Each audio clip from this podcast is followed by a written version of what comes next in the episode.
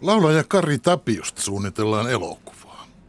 Nyrkkeilijä Olli Mäestä kertova elokuva saa ensi iltansa juhlavasti Kannin festivaaleilla. Riki Sorsa ja Lasse Mortensonin poismenosta on niin lyhyt aika, että käsikirjoitustukihakemuksia ei vielä ole ehditty laatia. Muuttohaukan viimeinen taistelu. Myrskyluodon Lasse. Aikanaan ne tulevat. Mikä se suurmieselokuvatilanne nyt onkaan? Sibelius tehty. Tapio Rautavaara tehty. Irvin Goodman tehty. Matti Nykänen tehty. Mannerheim suurella ponnalla suunniteltu. Olavi Virta oli sellainenkin suunnitelma, mutta lieneekö karjuutunut. Mutta Tom O. Finland on tekeillä. Dokumenttielokuvia ei lasketa, ei Eppu normaaliakaan. Suurmieselokuva on vasta se, jossa Jari Lindmasta ja Teemu Selennettä esittävät näyttelijät. Asteellisia rooleja. Ehdotan Mikko Leppilampia. Ei kylläkään Paavo Nurmeksi. Sitä paitsi tämä suurmieselokuva-ala ei ole aivan puhtaasti miesten hallitsema suurhenkilöelokuva-ala. On sitä tehty elokuva Armi Ratiastakin ja Hella Vuolijoesta. Onhan tämä suurhenkilöelokuva perinne tietysti miesvaltainen. Kuukausi sitten virisi keskustelua, kun Helsingin Sanomat esitteli tulevan tuntemattoman sotilaan roolitusta. Että kyllä on miesvaltaista itsenäisyyden juhlavuoden viettoa. Mutta olisiko vuosi 2017 sitten parempi, jos tehtäisiin elokuvat Karolina Eskoliinista tai Minna Kantista, kuten ehdotettiin?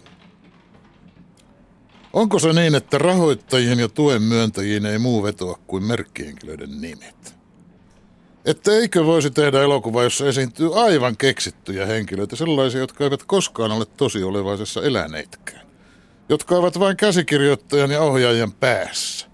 Ja näyttelijän eleissä ja ilmeissä ja liikkeissä ja puheissa.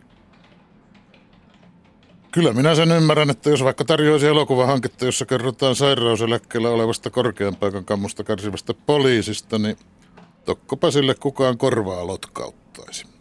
Verrattuna hankkeeseen, jossa kerrottaisiin Eino Grönin elämäntarina Reposaaresta Floridaan. Tai jos keksisi vaikka tarinan sanomalehden kustantajasta, joka kuolinvuoteellaan kaipaa lapsuusvuosiensa kelkkaa. Tuskin kiinnostaisi ketään. Vaikka se rakentaisi suunnattoman linnan ja yrittäisi tehdä toisesta vaimostaan oopperalaulajan. Tai että pannaan ranskalainen yläluokka kaniini jahtiin maalaiskartanoon ja juoroilemaan, kuka nyt onkaan ollut sen kanssa ja kuka sen kanssa ei voi vähempää kiinnostaa. Ei kyllä ensi aikoihin vajat 80 vuotta sitten kiinnostanut juuri ranskalaista yleisöäkään. Mutta muistaako joku sellaisen suurhenkilöelokuvan, joka oikeasti olisi unohtumaton elokuvaelämys? En minäkään. Mutta uskon kyllä, että suurhenkilöelokuvakin voi onnistua, kunhan suurhenkilön elämäntarinassa on tarpeeksi kerrottavaa. Ja osataan se kertoa ja on vapaa kertomaan välittämättä siitä, onko patsas kaikkien mielestä näköinen vai ei. Ettei sitten välitä siitä, mikä on niin sanotusti totta. Ja että oliko se oikeasti nuuka tai ilkeä tai hajamielinen tai mitä tahansa. Jos toivoa saisi, niin minun ehdokkaani suomalaisen suurhenkilöelokuvan päähenkilöksi olisi Arvo Ylppö. Tapahtumapaikkoja Saksasta ja Pariisista Krimille. Iloja ja suruja. Epookkia. Aikajatkumo – 1880-luvulta 1990-luvulle.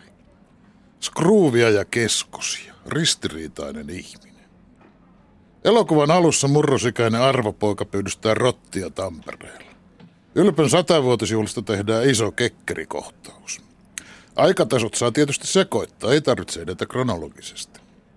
Oikeastaan voisi upottaa koko tarinan satavuotisjuhliin suomalaiselle klubille. Siitä sitten takautumina kuljettaisiin ylpön elämään. Suuri pieni mies. Hirvittävä haaste pääosan esittäjällä. Aika pitkän ikäskaala näyttelee James Dean jättiläisessä, mutta tässä ylpössä on kahta kauheampi haaste.